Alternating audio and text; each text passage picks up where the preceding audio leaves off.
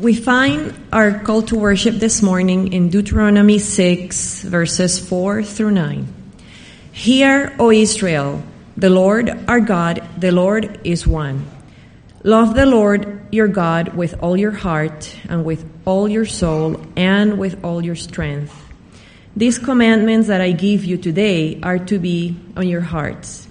Impress them on your children. Talk about them when you sit at home and when you walk along the road, when you lie down and when you get up. Tie them as symbols in your ha- in your, on your hands and bind them on your foreheads. Write them on the door frames of your houses and on your gates. Amen. Our first Old Testament reading is found in Genesis chapter 4, verses 1 through 7. Adam made love to his wife Eve, and she became pregnant and gave birth to Cain. She said, With the help of the Lord, I have brought forth a man. Later, she gave birth to his brother, Abel. Now, Abel kept flocks, and Cain worked the soil. In the course of time, Cain brought some of the fruits of the soil as an offering to the Lord. And Abel also brought an offering, fat portions from some of the firstborn of his flock.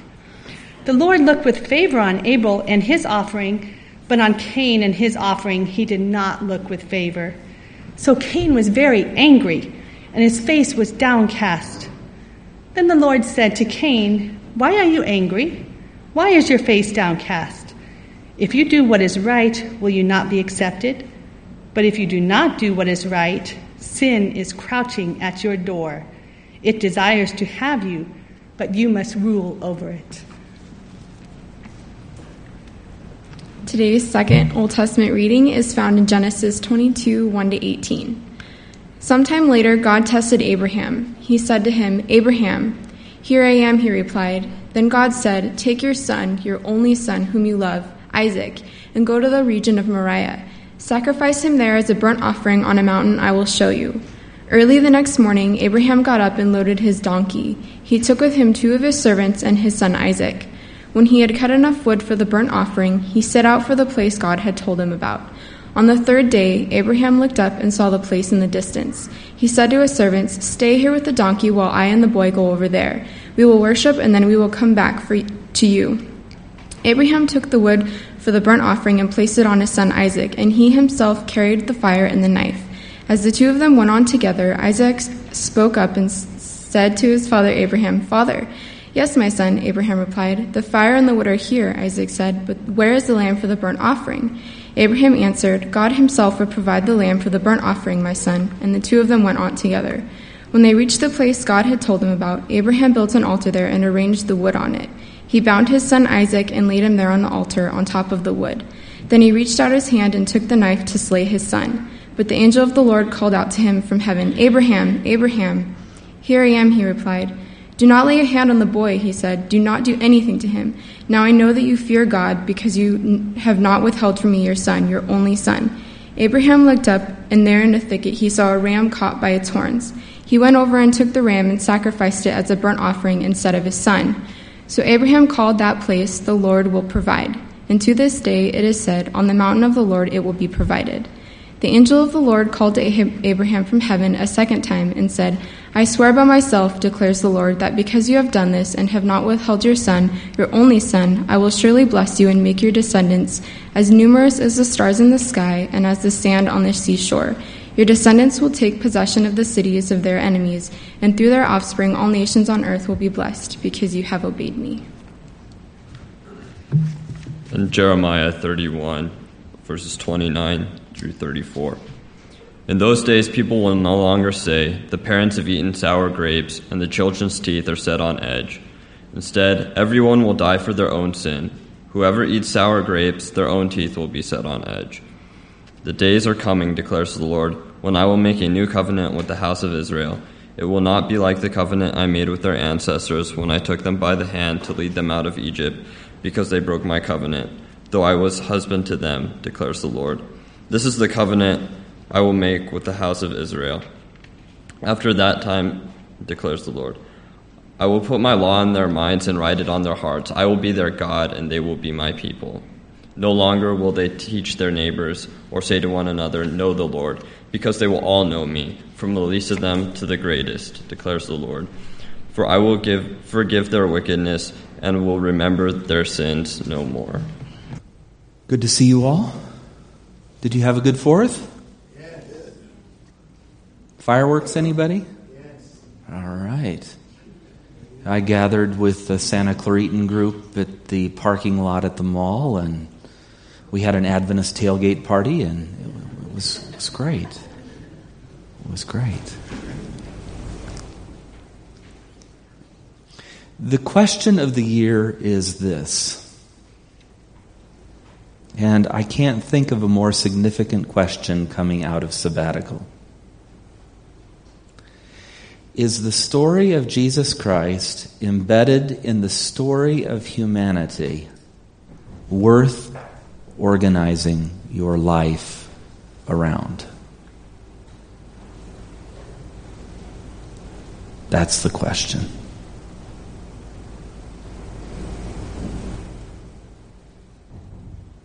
We've been exploring this from a variety of different angles, and it's been, I think, a rich time. We've been exploring it through theology, starting with the doctrine of God and moving through the doctrine of Christ and Spirit into the doctrine of ecclesiology. That is to say, what does it mean to be a church? And we've got a lot of work to do on that one yet. And that's good we're at least making progress. But the question has an answer that's contemporary, it has an answer that's gospel, and it has an answer that's ancient. You see, modern cynics look at the Old Testament and see a bunch of myths and fairy tales. Modern critics look at the Old Testament and they read stories like the one we just read of Abraham and Isaac up on Mount Moriah, and they are appalled, and you should be too. Seriously. You should be appalled if you're not. Would any of you, no matter who told you, take your only son, march him up a mountain, bind him, throw him on an altar of wood and stone, and raise a knife to slay him in the name of some deity?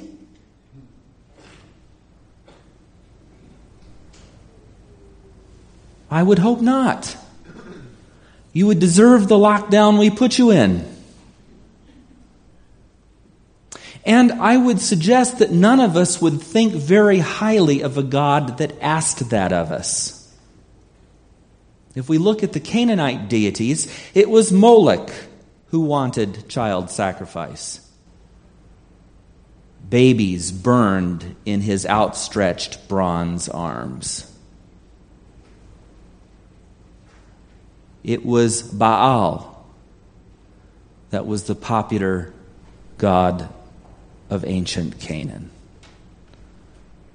And so we would expect something more from the living God of creation and redemption than to demand that we sacrifice. And yet, embedded in that story, as I'm going to get to a little later, is a forecast, a foretelling that's incredibly important when we look at the New Testament. It's incredibly valuable and rich and tells us a little bit about the way in which the ancients organized their lives around the story.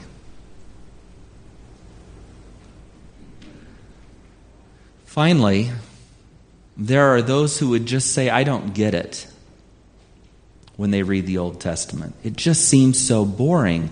I don't understand the stories. I don't know how to relate to this. And what I want to offer you this morning is that the Old Testament, by and large, is could, could be divided into a couple of genres. That's a way we could look at it of literature. We could look at it as poetry. We could look at it as historical record. We could look at it as prophetic word or apocalyptic literature. We could look at it as wisdom literature. We could look at it as a variety of things like that. But when we break it down in terms of content and themes, it looks more like this to me. It's a story of where we come from and where we're going. And in the meantime, it's a story of how a people organize their lives to take that into account. Let me flesh that out for you just a little bit. If today we're asking the question, what does it look like to organize our lives around the story of Jesus? Then, when we have the story of God and humanity as framed in the Old Testament, we need to look at the ancients as doing the same thing. They're asking the question, and God is many times, according to the scriptural record, directing them on how they're going to live out that story. Am, am I making sense? So, if we have this record of how the ancients were living out their story, it might be helpful to us as we think about how to live out the story of Jesus today. Let's start with Genesis, the earlier, earlier section I had us read. Uh, Genesis 4, I believe, 1 to 7. Let's, let's just take a look at this.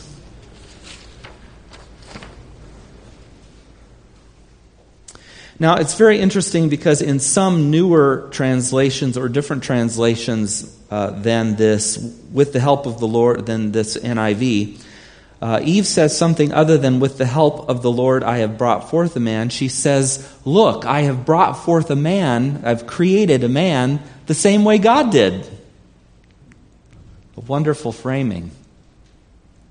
You have in the, uh, the primordial stage of creation, you have creation itself going on, or the primordial state of the earth before uh, it was organized, and then you have creation, and then you have sort of this birth of consciousness and civilization that's taking place here in early Genesis.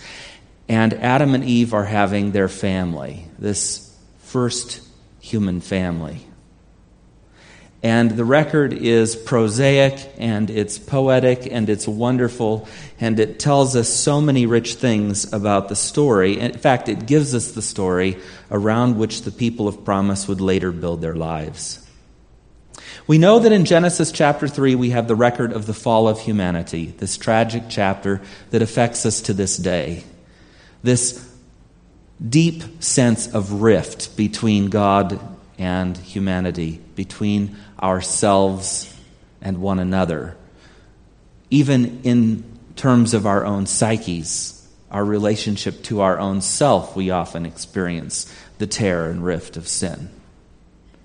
And so you have this Genesis 3 account, this story, which becomes critical to the language of understanding everything from tragedy to evil and back again in our experience.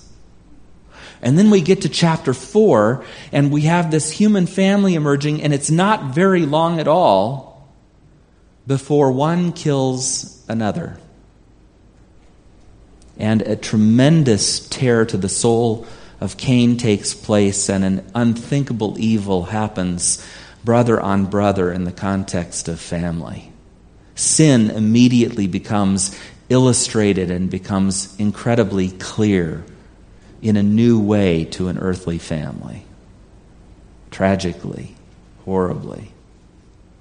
But the underlying story there is one I want to just quickly pinpoint because it's something that has value and meaning and purpose and impact as we look at a timeline from creation to redemption and the way in which people have organized their lives around the story of God and humanity.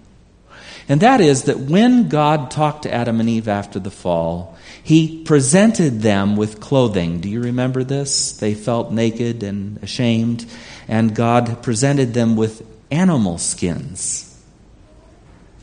And if we think of the implication of that, an animal skin comes from an animal, and an animal without a skin is no longer a living animal. And so death has taken place already. Human beings have already experienced this and it's a sacrificial death.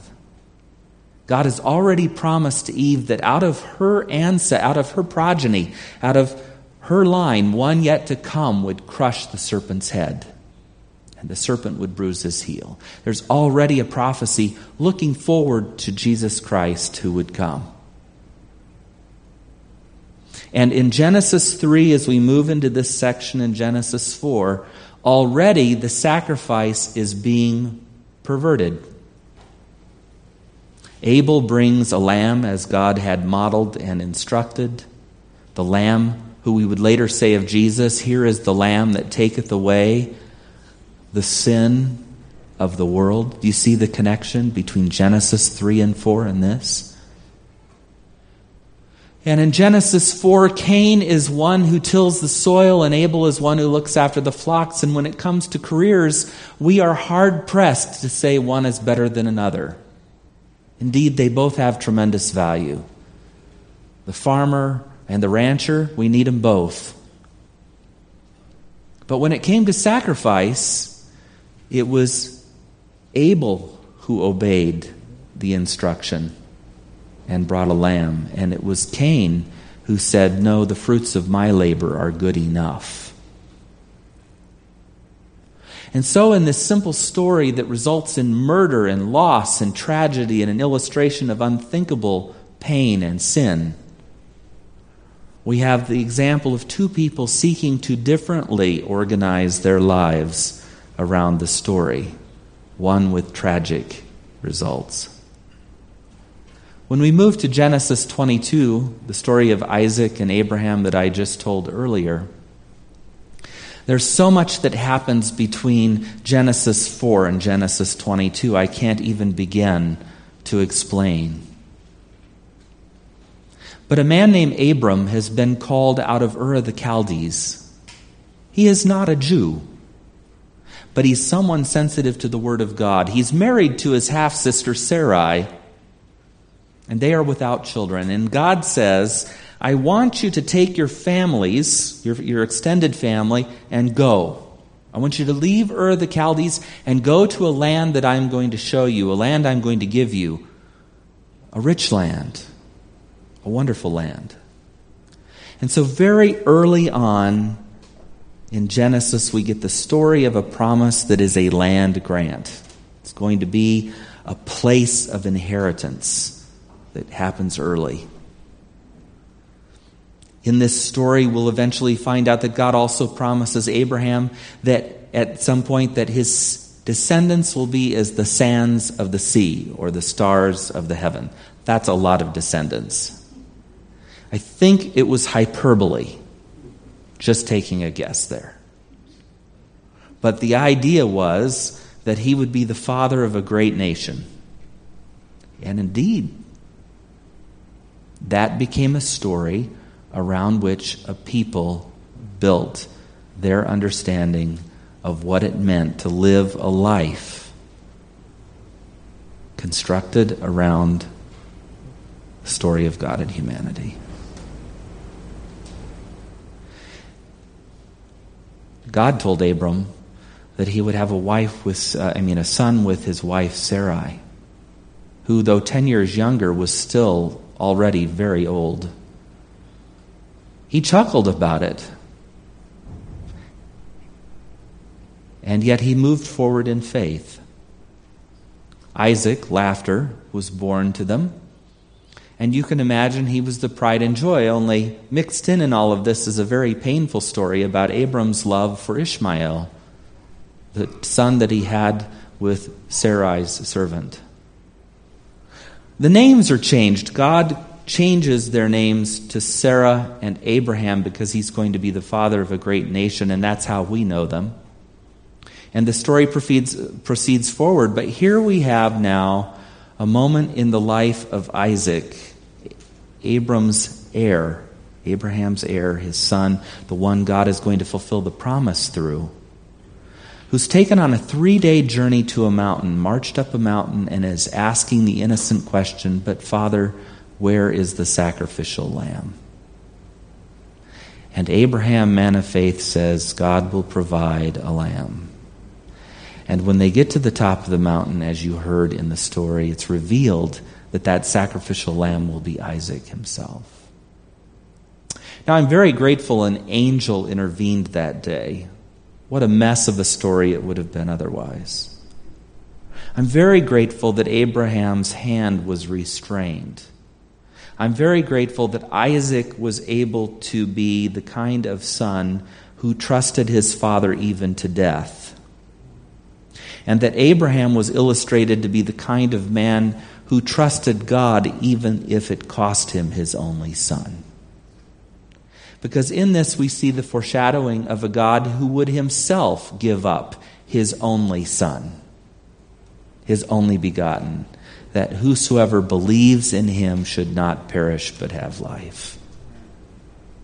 The one who would be the lamb that took away the sin of the world, Jesus Christ, the one we organize our lives around. So, this story of Abraham echoes something forward into the ages that's significant and beautiful and powerful, even though I would hope we are all appalled by the story. That we would not think that that was the kind of thing that ought to be done. In the end, a ram is found in the thicket and sacrificed. Isaac lives. Isaac goes on to be the father of Esau and Jacob, of whom there are prophecies given even from his uh, Esau and Jacob's mother at their birth. The younger, uh, the older will serve the younger, and so forth. It's amazing what happens in these stories. And as the stories go forward, indeed, prosperity comes, a land is settled upon and settled in. We read the story of a people exiled to Egypt and delivered years later. We read the story of a people who re inherit a land through taking it over from the peoples who live there at God's will and God's word. We read of the destiny of a people that see themselves as creating a city of God and a place where his dwelling might be permanently. See, one of the Old Testament stories that we hear repeated from the tabernacle times on through is the story of God's glory and the way it shone in the midst of them, the way it evidenced itself. And God showed himself in pillar of fire and pillar of cloud, in presence, in glory. There are so many stories we can name a few. We have the promises that God makes to Abraham, Isaac, and Jacob. We have the covenants that are entered into. We have the law that comes as part of covenant at the sign at Sinai. We have the reign of God through the judges and the disappointment of the kings. We have the story of Israel's constant flow between faithfulness and idolatry, loyalty and unfaithfulness. We have the prophets who constantly call them back. We have the stories of foreign powers that God appears to use as instruments of discipline. Bring his people back. In the reading that Debbie read, or was it Amanda? I can't remember. Phylacteries. All sorts of things that are done to remind the Hebrew person, the Jew, of God's presence and word and promise and power and covenant. I mean, you're religious, right? Or are you? Maybe you're mostly spiritual. I don't know. But don't you find extremely religious people kind of odd? Yes, I know you do. Okay, thank you. Nellie, I love your honesty. Always get a straight answer. Seriously, how many of you find extremely religious people a bit odd? Fanaticism.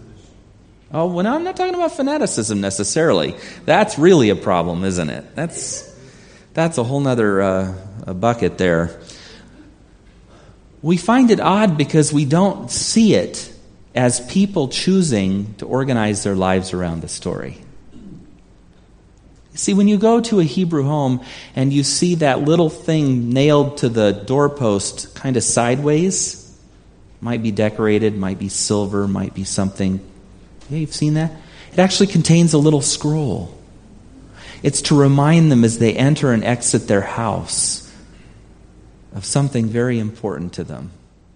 When they pray, when you fly El Al, and, and I hope you all get the chance to do this and go to Israel, you'll see the Hasidics and the Orthodox gather around the galleys and they wrap their phylacteries around their arms and put the scrolls upon their foreheads and they, they begin the rituals of prayer and worship. They don't do this because it's comfortable or because they like an audience or because it's something that they want to be very public about. They do this because they've been ordered to, and they believe that by doing this, they are honoring the one and living their lives around the one who's called them to make himself the center of their worship. The texts that they wear and carry remind them of God's presence. The yarmulke, the covering of God's presence constantly upon you and with you, covering of the head. Shabbat and all of its rituals, the welcoming of Sabbath, the songs, the candles, the meal, the challah. It's all meant to point to something. It's all embedded with symbolism and meaning. It all is rhythm and routine, and we look at it and it seems odd. It seems strange. And yet, it's a people, hopefully, this is what it comes down to living out the story of God and humanity the best that they know how. What does that look like for us? get a bit of a picture of what it looks like in ancient times, right? I want to just point out something that uh, I may have pointed out at least once before in my time here, my eight plus years. Some of you may remember it, and some of you certainly have not heard this before. So, my apologies to those of you familiar. Perhaps the number one thing that the Old Testament is organized around is covenant. Embedded in covenant is sacrifice. Embedded in covenant is promise and fulfillment. Embedded in covenant is God's interaction and loyalty to his people. It is God who never fails covenant, and it is people who always do. Embedded in covenant is the idea of sin and failure, and the returned covenant. It's all there. But here are the major concerns, social concerns primarily, of covenant personhood.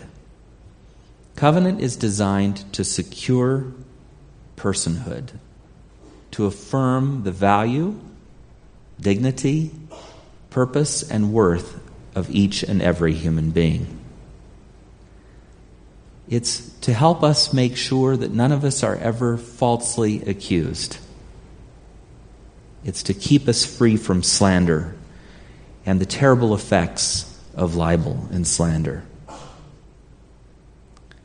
While women were clearly subordinate within Old Testament cultures, no woman is to be taken advantage of within the context of her subordination.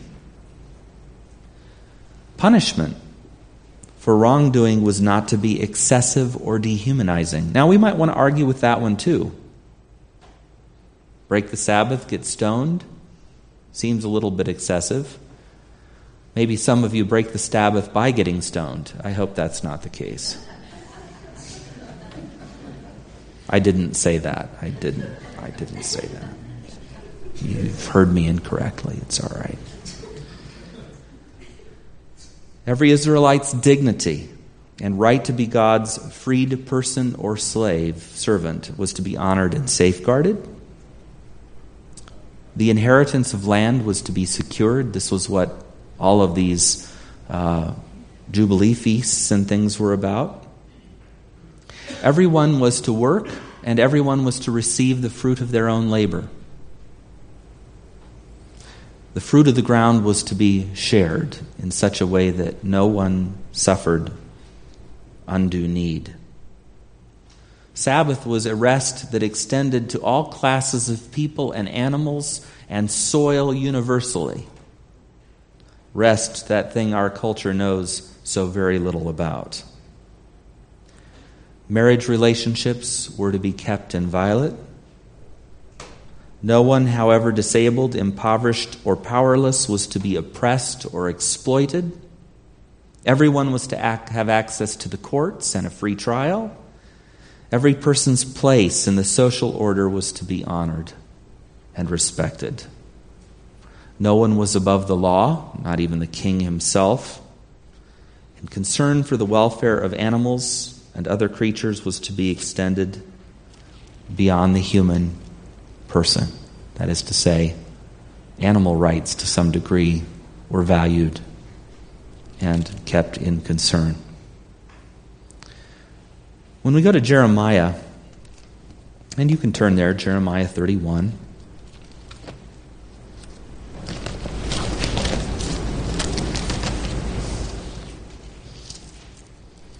And I know the cadence of my voice is probably putting you to sleep, so I won't be too much longer with this.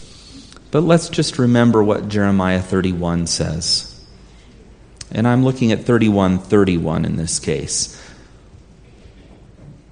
The time is coming when I will make a new covenant with the house of Israel and with the house of Judah. It will not be like the covenant I made with their forefathers when I took them by the hand to lead them out of Egypt and because they broke my covenant, though I was a husband to them, declares the Lord, this is the covenant I will make with the house of Israel after that time, declares the Lord. I will put my law in their minds and write it on their hearts. No more phylacteries. I will be their God, and they will be my people.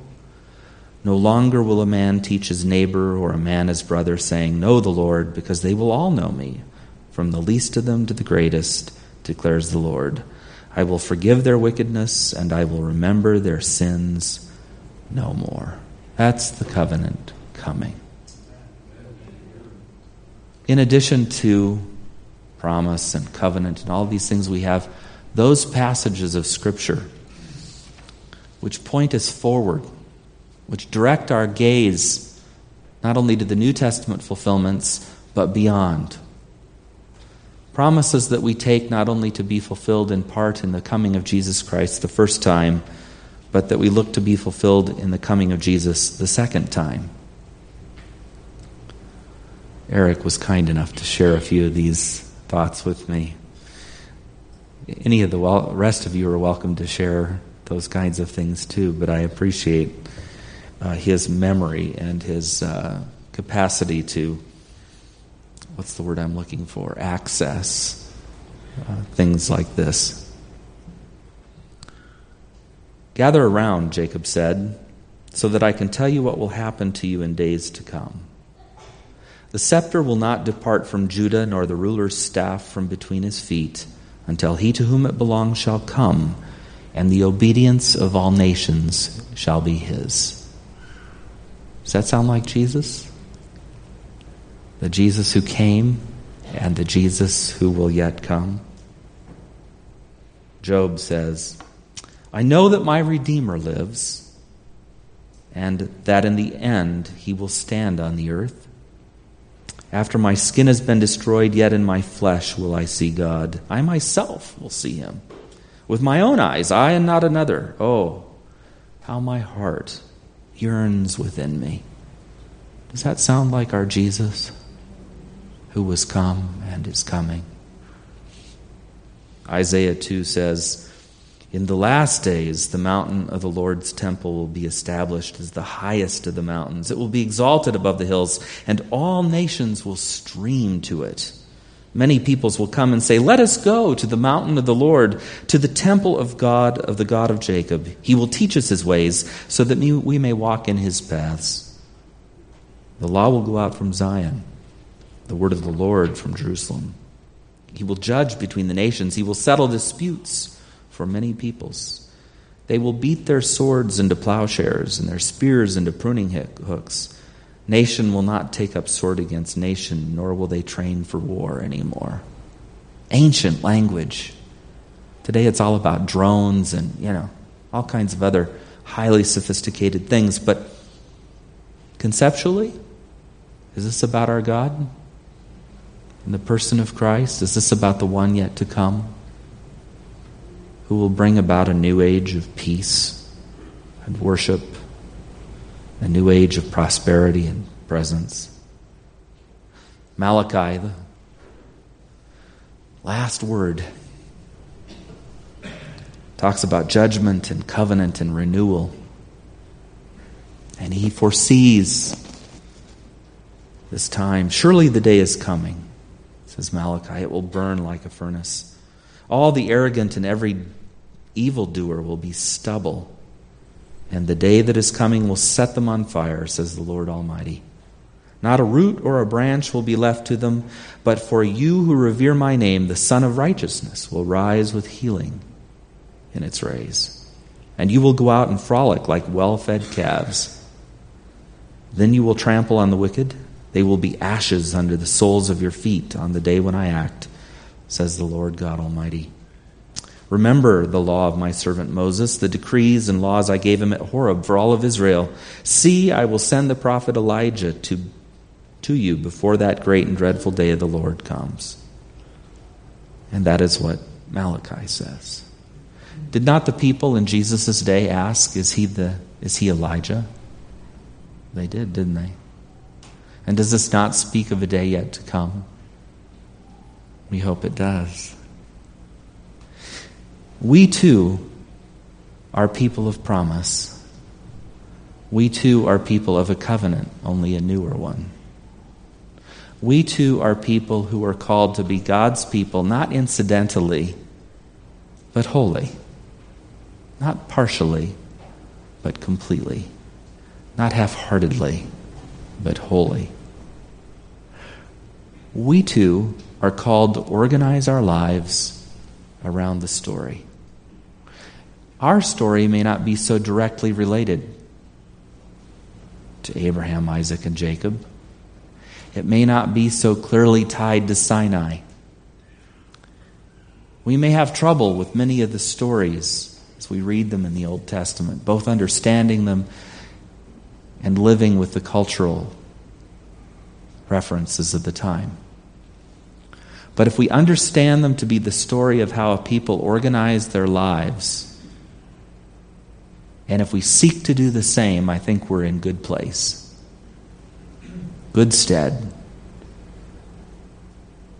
We're in a we're where we need to be in learning and seeking to be the people of God today.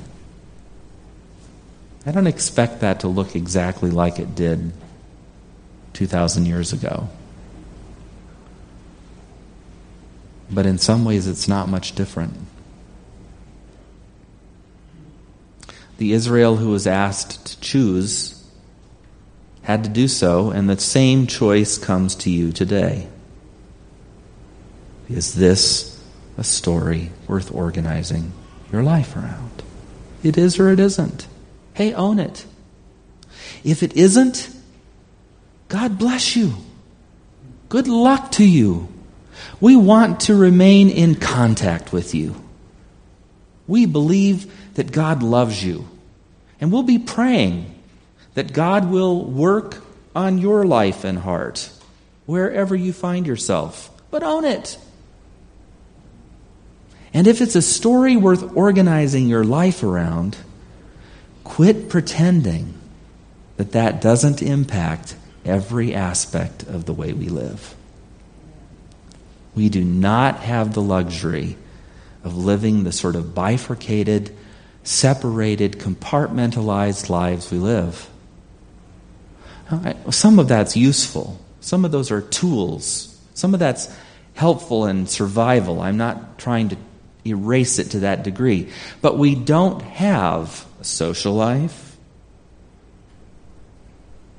a work life, a marital life, a family life, a personal life, Help me. There's got to be more. A church life. We don't have all those lives. We have one life before God.